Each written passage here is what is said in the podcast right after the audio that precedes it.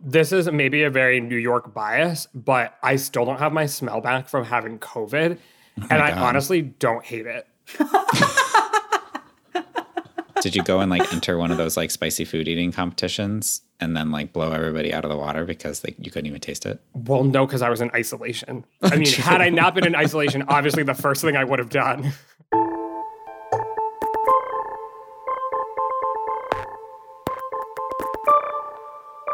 Hello and welcome to the five thirty-eight Politics Podcast. I'm Galen Druke. According to a new poll out from the Wall Street Journal, Hispanic voters are now split evenly between the Democratic Party and the Republican Party, just a year after sixty percent voted for Democratic House candidates. It's clear that Hispanic voters have been trending away from the Democratic Party, but there are some caveats in those numbers. So today we're going to ask our favorite question, good use of polling or bad use of polling. We're also going to take a look at what makes high inflation so politically potent. Last Friday, the Consumer Price Index showed prices rising by six point eight percent since last year, the fastest rise in nearly forty years. And we're also going to check in on the endorsements that former President Trump is making so far in the twenty twenty-two midterms. We've previously tracked endorsements from different wings of both parties to see who has the most sway. So is Trump's endorsement a golden ticket to winning a Republican primary? And what kinds of candidates is he getting behind? Here with me to discuss it all is Editor-in-Chief Nate Silver. Hey, Nate. Hey, everybody. Also with us is Politics Editor Sarah Frostenson. Hey, Sarah. Hey, y'all. And Senior Elections Analyst Nathaniel Rakich. Hey, Nathaniel. Hey, Galen. How's everyone doing? It's uh, mid-December. We're heading into the holidays. We're all taking some time off, I think. Yes. Closing in on the favorite time of year where we're, you know, it seems like society collectively agrees they're going to take a bit longer to answer emails, et cetera. Bless. I love that. I should also mention, actually, that reminds me, we are going to be only recording one podcast per week through the end of the year. So we'll have one podcast out this week, next week, and the week after that. And then in the new year, we'll be back to two podcasts a week. So we're part of the movement to collectively take longer to answer emails and slow roll the podcast. But let's dive into our favorite question. Last week, the Wall Street Journal published the results of its recent polling, looking at various questions, including approval of the president and voting intention in twenty twenty-two. One of their headlines based on that polling was, quote, Hispanic voters now evenly split between parties, Wall Street Journal poll finds. They go on to detail in the article, quote, one year after giving Democratic House candidates more than sixty percent of their vote, according to polls at the time, the Journal's survey found that Hispanic voters are evenly split in their choice for Congress. Asked which party they would back if the election were today, thirty-seven percent of Hispanic voters said they would support the Republican congressional candidate, and thirty-seven percent said they would favor the Democrat, with twenty-two percent undecided. This article got plenty of attention, especially coming off of an election cycle in which Republicans made meaningful gains with Hispanic voters, but there are also some questions about what this data means. So for one, that's a pretty big number of undecideds.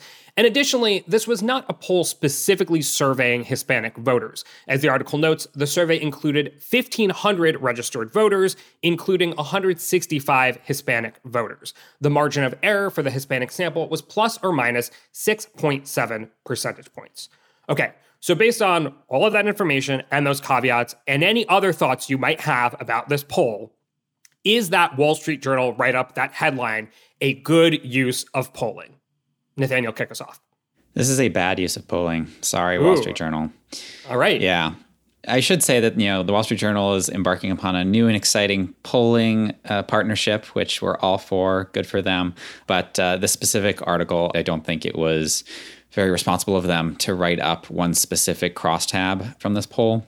As you mentioned, Galen, the sample size of one hundred sixty-five Hispanic voters was very small. Um, if we got a regular poll that had one hundred sixty-five you know, respondents, we would be very skeptical of it. The margin of error is much increased in that event, as you also mentioned, Galen. In addition, with Hispanic voters in particular, they are notoriously difficult to poll for reasons ranging from language barriers to increased mobility and things like that. And so to have a quote-unquote normal poll where you're just looking at a subset of Latinos that didn't even try to kind of oversample them or something like that and to extrapolate based on that, I think is pretty suspect when you do have a lot of firms. I'm thinking of places like Latino Decisions or Equis Research that specifically specialize in polling Latino Americans. And uh, given the, the complexities of this group, we really ought to be looking at a more careful, bigger poll, or even better, you know, an aggregate of many different polls of Hispanic voters. Does everyone agree? I would say bad-ish. And the reason why I say ish on that, introducing maybe a little bit of a middle ground here, is, as Nathaniel was saying, like the Wall Street Journal, they've dramatically shaken up their polls, right? They used to partner with N B C News, did that for like thirty years. Now they're using campaign pollsters, the lead pollster for Trump's campaign in twenty sixteen and twenty twenty, and then the lead pollster for Biden's. And the idea here is larger sample sizes, which is also something that C N N said that they were taking on this year. So that seems to kind of be a trend. We talked about that previously on the podcast and thought that was good. But as Nathaniel was saying, the biggest problem here is that they didn't oversample for Hispanic voters, but then kind of want to take this one poll and make this claim for Hispanic voters writ large. You know, when we did our survey with Ipsos back in the lead up to the twenty twenty presidential election, looking at non-voters, we did eight thousand people, and we specifically oversampled for voters who have a profile of not voting regularly. The downside is like, that's expensive to do. So I kind of understand why the Wall Street Journal can't do that all the time. Why I say bad-ish is because earlier this year in October, Jeffrey Skelly did a piece kind of looking into why Biden's approval rating was down. And he found polls since early this year had shown a downward slope with independents and also with Hispanic voters. So that's to say, like, I think the Wall Street Journal's findings kind of fit in with what we have seen from other polls on Hispanic voters, but it's a small crosstab and it's not the deep authoritative dive that the headline promises here. And I think that's what the issue is. All right, Nate, are you going to be the ultimate contrarian and disagree? I'm not contrarian at all. I have I have common sense. And the common sense, Galen, is right, that this ahead. is a big problem for Democrats, and you guys are kind of missing the forest for the trees. There is lots and lots and lots of evidence from polling, as well as from, maybe more importantly, voting, that the Hispanic vote has shifted away from Democrats in some parts of the Hispanic community more than others. And sure, like, you know, most polling-related headlines, the poll should probably have taken into account the broader context of other research on this topic and not made a highlight out of one hundred eighty person, whatever it was, crosstab. But this is a big problem for Democrats. It was a big problem for them in twenty twenty. It's a big problem going forward. Well, Nate, I do want to talk about the broader question about trends among Hispanic voters. But is this specific instance of this use of polling, which we usually get, you know, pretty wonky and specific here, and then we can talk about the broader trends, is this a good use of polling? It's fine, yeah. Oh, okay. It is. I'm working on a book now, right? Mm-hmm. You'll find certain anecdotes in the book that you give a lot of weight to because they're meant to represent some broader topic. And if you're like an honest author, then the anecdote is indicative of like a broader theme and not some outlier. I don't have any problem with writing something up if it's not an outlier and you're using it as an excuse to like talk about things that are true, more or less. I mean, mm-hmm. the whole point of like, you know, I said before, you should take into context kind of other research. Well, some of that context might be the fact that you do decide to write this finding up, whereas if you had found, for example, I don't know, a poll showing black voters split fifty-fifty, that would be some enormous outlier, and that would be irresponsible, right? But here you are kind of taking a finding that is reasonably in line with other research, and I don't really think there's any problem with highlighting that. One thing I struggled with, Nate, is A, I wish they had kind of pointed to other polls. Like when we did that piece in October, we looked at like fifty plus polls, right, to kind of show this trend. And the thing I struggled with is where they landed with this sample is it really didn't tell you anything unique about Hispanic voters. And what I mean by that is Hispanic voters just mirrored the overall voter pool. Like Americans are not happy with Biden. So I wasn't sure then in looking at it, like how much of that was uniquely telling me about Hispanic voters in this one survey. I agree with you that there's a broader trend. It's problematic for Democrats.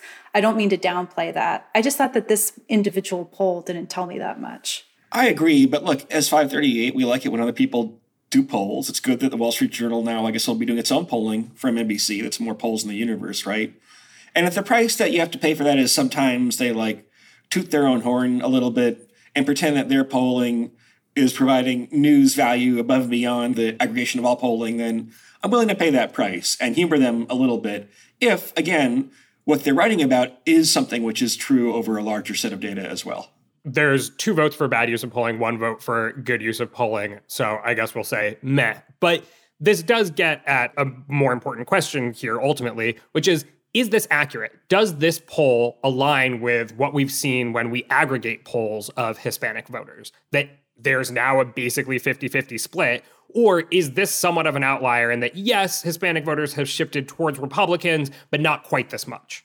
It's definitely in line with what we have seen in other polls. Hispanic voters have showed among Black voters, white voters, like the biggest decrease in support for Biden. The one thing I want to caveat here, though, is that Latino voters have always kind of been swing voters. And granted, if you look to exit polls from the nineteen nineties, they have overwhelmingly voted Democratic, but a significant percentage has always voted Republican. It was one in five in twenty sixteen when Trump was running per exit polls. In twenty eighteen, one in four. And some pollsters find different percentages for that.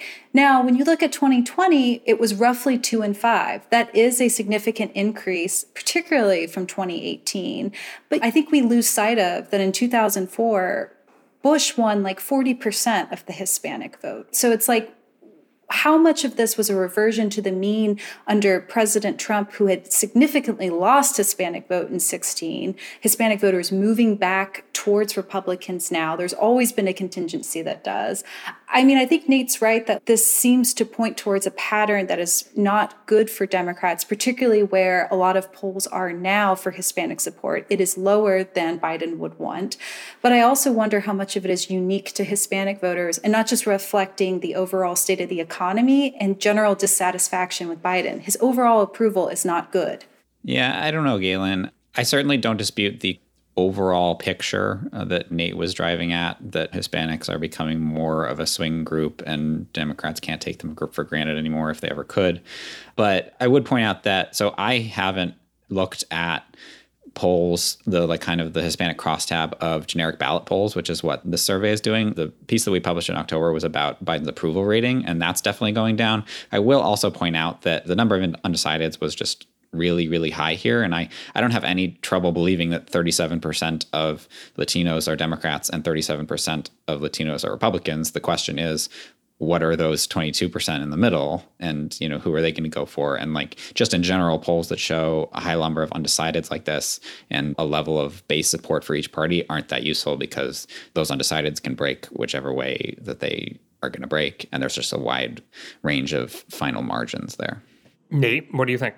It's true that Democrats have a lot of problems right now, and they're not limited to Hispanics. So there's also other signs of trouble, for example, with Asian American voters. There's some degree of erosion, perhaps, and to a lesser extent, even among Black voters, too.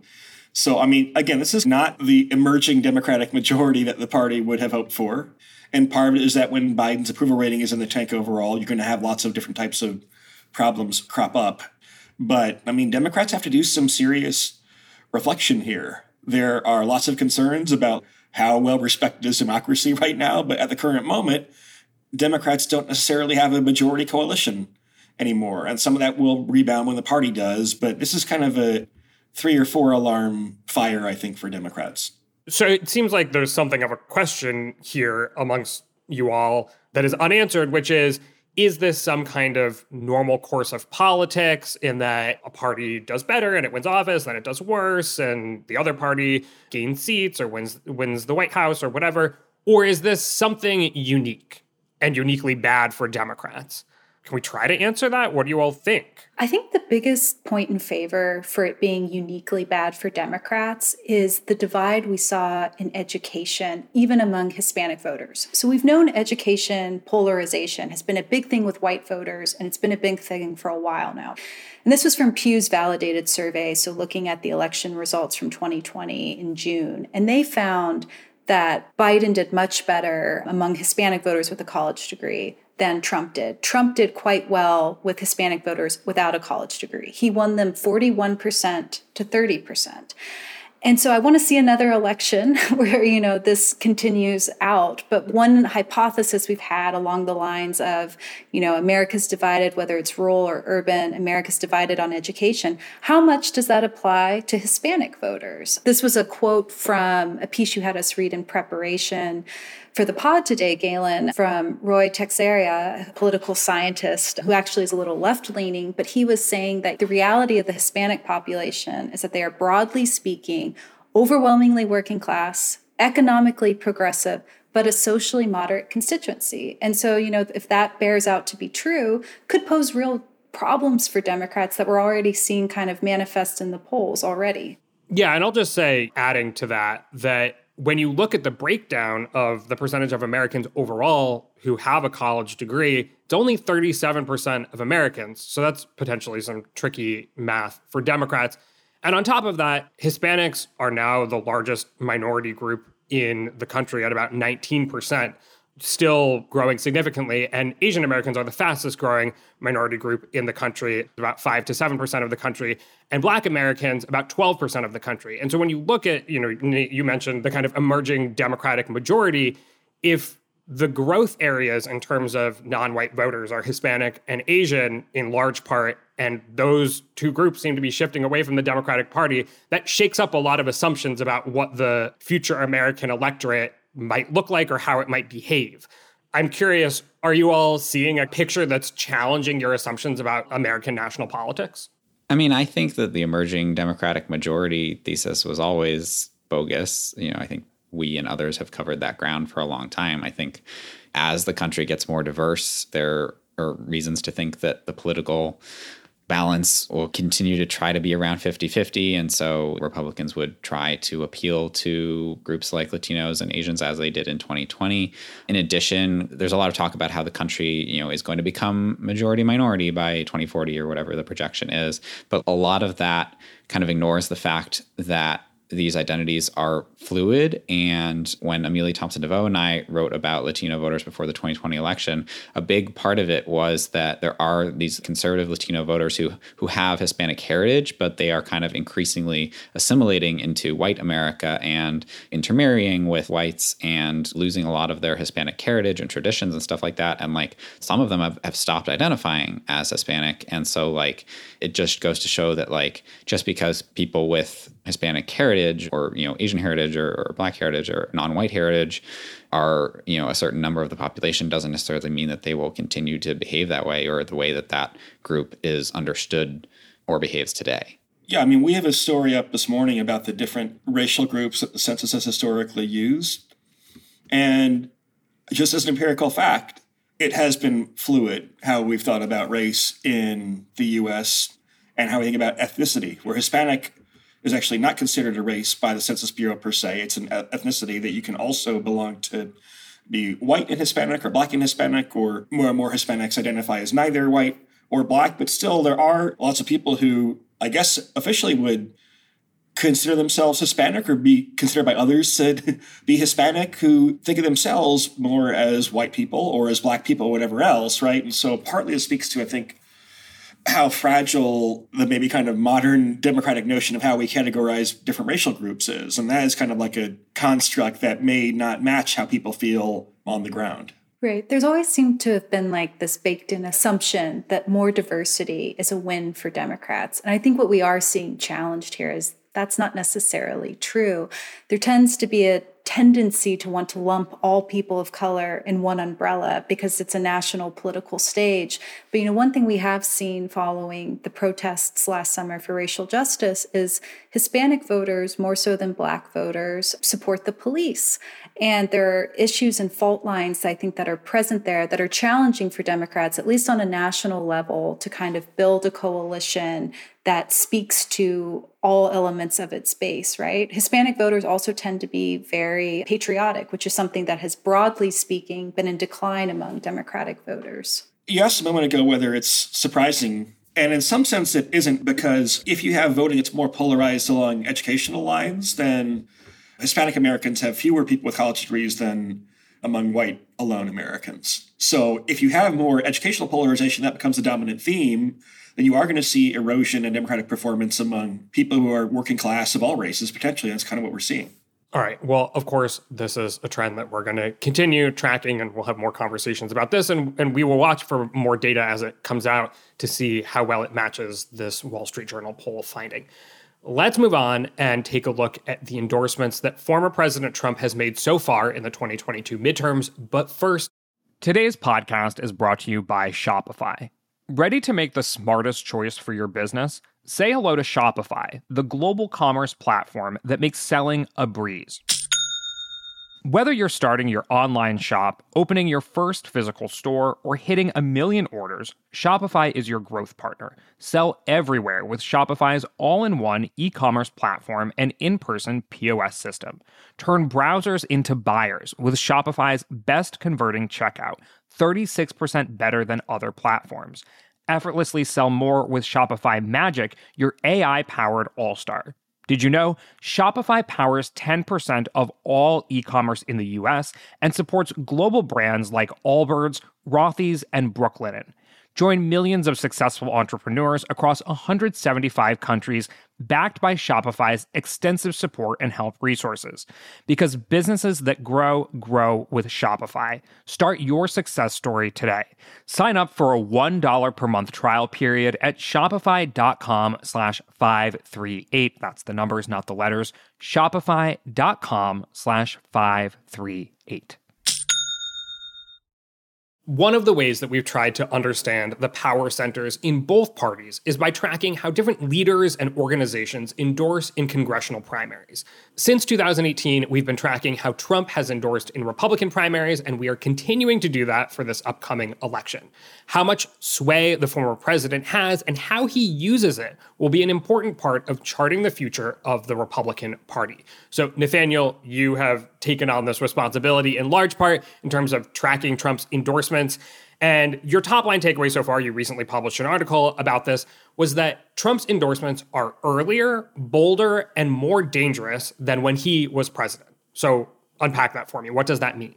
Yeah, so I also want to give credit to our intern, Mackenzie Wilkes, who helped collect the data and write the article.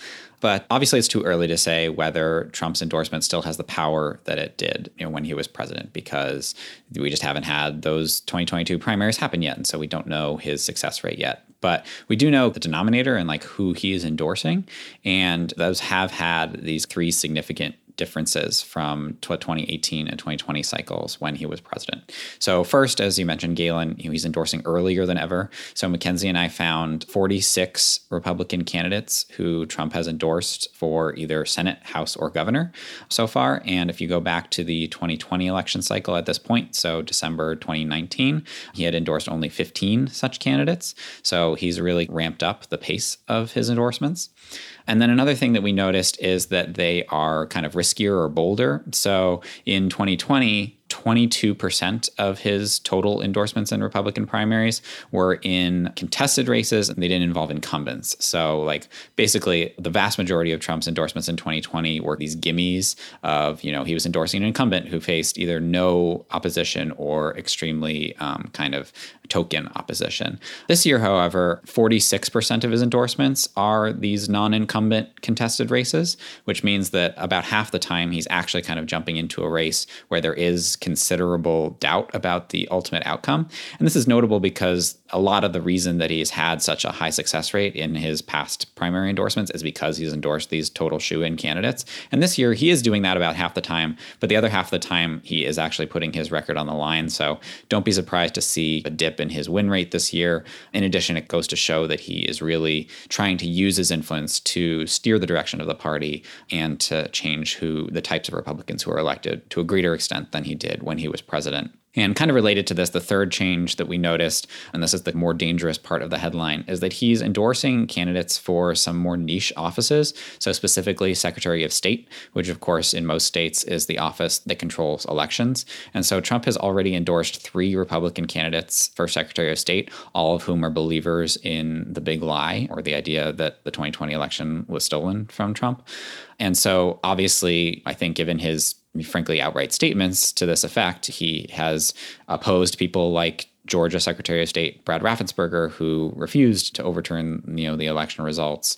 And he now he's endorsed a Georgia congressman who's primarying Raffensperger. And I think the part to fill in there is that there is a danger that these candidates who presumably, if they win, would do so in large part because they're beholden to Trump's endorsement, would then be a lot more willing to take steps that would subvert a free and fair election in twenty twenty-four, for example. And you kind of also see that with some of the anti-incumbent endorsements he's making in like Senate and House races and stuff like that. And so he's endorsing against a lot of the people who voted to impeach him, for example, people who didn't vote to overturn the election in Congress. So Brian Kemp, another example, the Georgia governor who certified Biden's narrow win in Georgia. Trump has endorsed his primary opponent. So it seems clear that Trump is targeting these people who aren't going along with basically the plan of Trump won the election regardless of the facts on the ground, and, and we should disregard the results in order to bring about that outcome. So two questions here. First of all, how unique is it for a former president to be endorsing candidates in the manner that Trump is? Yeah, so we haven't done a comprehensive look at past presidents, but just in general, his endorsement patterns have been very unusual for any president. Even during the time he was president, it's unusual for, you know, the president because they have, they're the leader of their party, right? They have such outsourced power. I think in the past, it's been seen as kind of unseemly for them to weigh in on their own party's primaries. And Trump did that while he was president without hesitation. One thing that I did look up in preparation for the podcast is that a former President Obama in the twenty eighteen midterm elections, he didn't issue any endorsements until the general election phase of the campaign. And in that case, it was really to draw, I think, donors' eyes towards certain candidates. And because it was like a big blanket number, right? Yeah. And like a lot of like state legislators and stuff like that. But like Barack Obama wasn't getting involved in twenty seventeen in contested Democratic primaries about the direction the party was going to take. So at least not actively, you know, I guess you could make the case that he was working behind the scenes for for certain wings of the party. But yeah, it is certainly unusual, as with many things about Donald Trump. And so I think the literature overall is pretty mixed about whether endorsements actually matter writ large and when they might actually matter. But Sarah and Nate, I'm curious, is there any reason to believe that Trump's endorsements do have a unique weight, that the way that he is weighing into his party's intra-party fighting will sway the direction of the party? I mean, this seems like a pretty easy call, right? The G O P for how many years now? Um, for, you know, five and a half years has been unable to, unwilling to distance itself from Trump, whether it's tactical or because they're afraid of reprisals if he comes after them, or they're true believers. Yeah, I mean, he's kind of, he's the leader of the Republican Party still. Yeah, I mean, I think this is the vengeance primary, right? Like yeah. Trump is going in, taking out his enemies. I do think, though, it is kind of an open question of how much Republican voters care and buy this, you know, particularly interested in Georgia. There's kind of this baked in assumption that, okay, Kemp didn't do his bidding. Now he's back to Purdue. Like, it's all over. Is it? I mean, one reason why Youngkin did so well in Virginia is because Trump didn't step in. And I, you know, I don't know to what extent Georgia will follow the pattern of Virginia, but I do think we are seeing someone who, as Nate has said, as Nathaniel has said, has remained influential in the party. I do not mean to discount that. But he's also testing the bounds of his influence in the sense that there's some random quality to the types of endorsements he's made. Some candidates, it's like, huh, that makes sense. Others, pure vengeance picks, where he's going against people who voted against him with impeachment, or maybe, you know, as Nathaniel was outlining with the Secretary of State candidates, haven't said, hey, I'd overturn the election. And that is really dangerous. And I don't mean to undermine that. But I also don't know to what extent we will look back at the end of the primary season and say, wow, this was somebody who still had his pulse on where the G O P is. Yeah, that's fair. I think it's an open proposition with how voters view this. And there probably is a sizable minority of G O P voters who want to move past Trump. But if you kind of get back to the whole like party decides theory kind of thing, that elite influence matters, then he is the elite that other Republican elites follow. I will be a little wonky here, though. I think that is an important intermediary step, right? I think that a big part of why Trump's endorsements have been so successful in the past, in addition to the fact that he endorses a bunch of candidates who are already shoo-ins, is the fact that other Republican elites will line up behind him. So Trump endorses somebody and then everybody gets on board. Other senators and, and governors will endorse that person too. And, and other potentially strong Republican candidates will drop out because they don't want to piss Trump off um, and stuff like that. And that is a question of, is that going to happen again this year? And so like with somebody like Herschel Walker, who is Trump's pick for Senate in Georgia, he, he endorsed him. And that does seem to be working. And Mitch McConnell didn't seem very excited about Herschel Walker. He's a first-time candidate. He's got some baggage, some scandals. But eventually, Mitch McConnell got on board with him. But there are other races where that might not be the case. We saw in a special election earlier this year where Trump endorsed a candidate, but other Republican elites were like, you know, that's nice. That person's very nice, and I respect Trump's choice. However, I'm going with this other person who's also very well qualified. And that resulted in one of Trump's endorsees losing an election earlier this year in Texas's sixth district. And so I think that that will be important. I do think that probably with him no longer being president, you will see some Republican elites more willing to not necessarily like be anti-Trump, but just to go a different way from Trump and continue to support candidates who are running against his picks. And as a result, you might see voters be like, okay, well, then maybe there are two good Republican choices in this election, Trump's pick and, you know, my senator's pick. And, you know, and then I get, they go for the senator's pick or something. Nathaniel, you said that it was skewed, but I'm just curious, do you have the numbers offhand of what Trump's basically win rate is for past endorsements? Yeah, it's extremely high. So in twenty twenty, it was ninety-eight percent for all endorsements. And then in this narrower category of contested non-incumbent races, it was ninety-six percent. Basically, you know, the claims that he has said that like anyone I endorse wins is almost always true. Well, I guess we'll put that to the test this year. Yeah, no, I mean, I think too, the number of endorsements he's made to actively unseat members from his own party. I'm particularly interested to see how those play out. I think Georgia, again, is a really interesting example in the sense that you do have to win a majority of the vote in the primary in order to advance. And that might not happen. There could very easily be a runoff in Georgia. But I'm curious in states like that where Trump is putting his thumb on the scale here to say, hey, this candidate hasn't done my bidding. How do voters respond to that? Yeah, that's a great point. And that's a perfect example of like elites aren't going to go line up behind Trump in this case, right? You know, when he's literally endorsing against an incumbent, the incumbents tend to look after their own. And, you know, and the fact the party committees, the N R C C and the N R S C are designed to help reelect incumbents. And so that I think is going to be the biggest test for these Trump endorsements. And then this is also new, by the way, he's endorsed against ten incumbents so far this year. And in total, while he was president, he endorsed wow. against two incumbents. See, the vengeance primary. I think that should be a headline. Totally. So I think that we in the national media see these primaries as a kind of pro-Trump, anti-Trump conflict playing out in the Georgia governor's race, for example, in the Georgia Secretary of State race, of course, the congressional race in Wyoming, Liz Cheney's race. It's easy to paint that picture in broad strokes, but for Republican primary voters, are they seeing this as a referendum on Trump? Is it that clear-cut for the people who are going to actually be deciding these conflicts?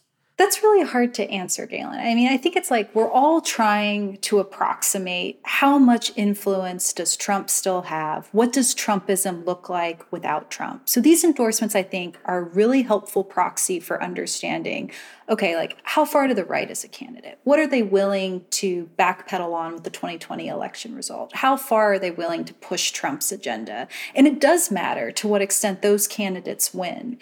But I think what's challenging is Liz Cheney in Wyoming really could be in trouble. Her own party without Trump, like, ousted her out of leadership within Congress. And so I don't mean to downplay some of the significant anti-democratic trends we've seen there, but the extent to which primary voters are kind of grappling with this. And that's why I keep going back to Georgia. You know, like Kemp initially earlier in the year was kind of down in his approval rating, whether it was COVID and just like how he was handling. That's ticked back up. So how much are voters really still mad at him for what happened in Georgia and Trump winning and him not overturning the result? I don't know the answer there. So as you've all mentioned here, we're looking at a situation where Trump's influence is going to be put to the test, and the sway of these lies about the twenty twenty election are also going to be put to the test. Do we have any pieces of evidence at this point to suggest the argument going one way or the other for the Republican Party? Again, I feel like a little bit of a... broken record, but we have a track record of five or six years of Trump winning all these battles. You might think the one thing that would dispel G O P enthusiasm for Trump a little bit might be Virginia, where Glenn Youngkin was able to kind of show an alternative to Trump that was quite successful. But I don't think that the G O P is necessarily being that smart or tactical about it anyway. And I think a lot of people are operating in fear of defying Trump, and or they really believe what Trump has to say. So I don't see much changing, I guess. Yeah, I think that the last five years have been littered with examples of people being like, this is the moment the Republican Party is going to break from Trump, and it's never happened. And so I think that the smart rent money, as Nate says, remains on it remaining the party of Trump. But I do think there are reasons such as his riskier endorsements, the potential more willingness of other Republican elites to support different candidates, particularly incumbent ones, to think that his win rate won't be as high. So I guess my kind of boring answer is that it's going to be a mix. I don't know if Trump's win rate is going to be thirty percent or eighty percent, but I think we can be confident it's not going to be ninety-eight percent again. This was a story Nathaniel actually did earlier this year. It was looking at the Chao Congress, or Republicans who had left under Trump. And what we were trying to answer there is, in part, that happened because Democrats had a really good year in twenty eighteen and they lost elections. But it was also like this phenomenon of Trumpier, more Republicans in his mold winning office. But I think one thing Nathaniel had pointed out in that piece, and I think continues to kind of be true currently, is yes, the overall Republican caucus, particularly in the House, got more conservative, but not overwhelmingly so. And I think there is still this debate that we're seeing play out in real time of what Trumpism looks like in a state like Virginia versus a state like Wyoming. And I think, right, like his win rate is not going to be ninety-eight percent this time. I guess we can later see if I uh, overstepped here. But, you know, we are going to continue to see this remaking of what it means to be conservative and some more Trumpy candidates winning as a result. All right. We shall see, as you said, Sarah. Up next, we're going to take a look at the political power of high inflation. And to do that, our colleague Santul Nerkar is going to be joining. So I'm going to let you guys go. Thank you, Nate, Sarah, and Nathaniel. Thanks, Galen. Thank you, everybody. Thanks, Galen. All right. Let's talk about inflation. But first... Hey, I'm Andy Mitchell, a New York Times bestselling author. And I'm Sabrina Kohlberg, a morning television producer. We're moms of toddlers and best friends of twenty years. And we both love to talk about being parents, yes, but also pop culture. So we're combining our two interests by talking to celebrities, writers, and fellow scholars of T V and movies. Cinema, really. About what we all can learn from the fictional moms we love to watch. From A B C Audio and Good Morning America, Pop Culture Moms is out now wherever you listen to podcasts. People who disappear without a trace. Where is she? The most notorious murder cases in New York. Pure evil. And the most devious killers. There's a Hannibal Lecter feel to him. For chilling true crime stories, follow the True Crime N Y C podcast wherever you listen. Last Friday, the Consumer Price Index showed prices rising six point eight percent compared with a year ago. As I mentioned at the top, that is the fastest annual rise in prices in nearly forty years. It's coming amidst a historically fast economic turnaround from the pandemic-related recession, a tight labor market, and historic levels of government stimulus. While wages for many low-income workers are rising faster than prices, for workers overall, growth in prices is outpacing growth in wages. We've talked to economists on this podcast about some of the potential causes for this period of high inflation and where things may go from here. The long and short of it is that there are numerous causes, the pandemic chief among them, and it's not clear how long it will last.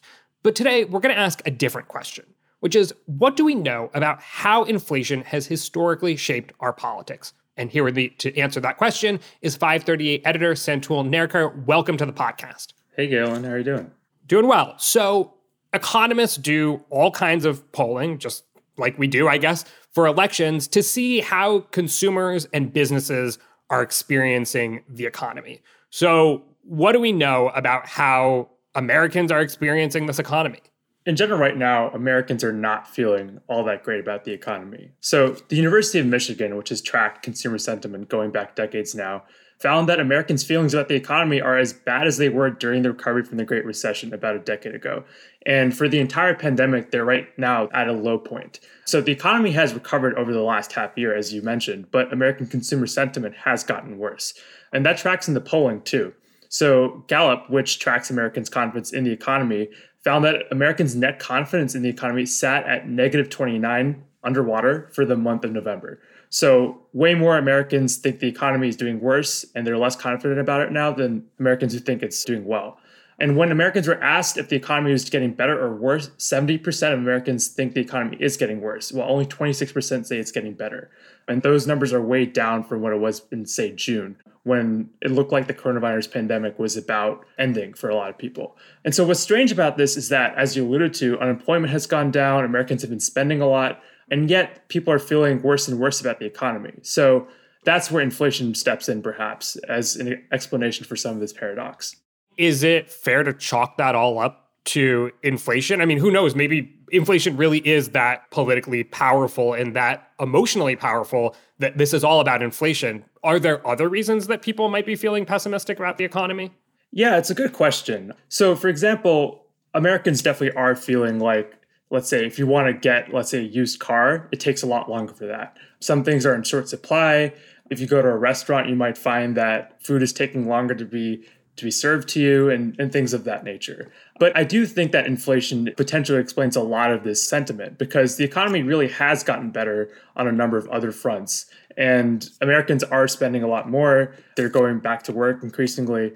But inflation does have this really strong emotional pull going back throughout history for Americans. So I think it is fair to say that the psychological effect of facing higher prices is causing Americans to assess the economy pretty poorly right now. Let's talk about that history. So usually the mind goes to the nineteen seventies when we think of periods of hyperinflation in the U S. There have been other periods of significant inflation in the U S as well. So looking back at history, what have the political consequences been? You know, the seventies are like a great example of that because since the nineteen seventies and eighties, inflation has been fairly low. For example, at the start of the nineteen seventies, Richard Nixon took measures to put a freeze on wages and prices because inflation was starting to get really bad, partly as a result of spending a lot during the late nineteen sixties because of the Vietnam War and public debt had really increased. So there was one really strong political response to that. And as a result, the economy sort of did rebound in the near term. And Nixon's immediate political prospects improved, although, as we know, he resigned because of Watergate. And then you look back at towards the latter half of the nineteen seventies, where inflation had been steadily ticking up over the latter half of the decade. But President Carter left nineteen seventy-eight, the midterms, with both the House of Representatives and the Senate in Democratic control. But prices continued to increase over those last two years, and he saw himself get swept out of office, uh, losing in a landslide to Reagan. So that has definitely been one of the lasting political impacts of inflation. And most people today, if you ask them, will look to the nineteen seventies as their North Star for understanding inflation. But inflation is only one variable there. Like, can we try to strip out all the other things that were going on in politics and figure out how much of the public's backlash against an incumbent president is because of inflation? That's a great point. And I don't want to oversell the impact of inflation on presidential approval. So the research is a little bit divided on this, but some research has found that, like, let's say a one point increase in inflation leads to about a one percentage point decrease in an incumbent party's vote share. And other research has found that increasing inflation leads to lower presidential approval. But interestingly, lower inflation doesn't necessarily lead to higher presidential approval. So it does seem that the really high ends of inflation are something that people really react to very negatively. But it's not as if low price levels are something that people really welcome and notice. So, like, basically, people notice when it's bad, but they're not necessarily going to reward a party when it's just standard or average. Yeah, that's what some of the research has found. So there's the two thousand two paper that found that higher levels of inflation led to a lasting impact on presidential approval, but those lower levels of inflation had sort of a negligible impact on presidential approval. So is that to say that, say, the direction of prices turns around in the coming year and we don't see this level of inflation near seven percent in twenty twenty-two? Does that mean that we can't necessarily expect that Biden's approval will increase?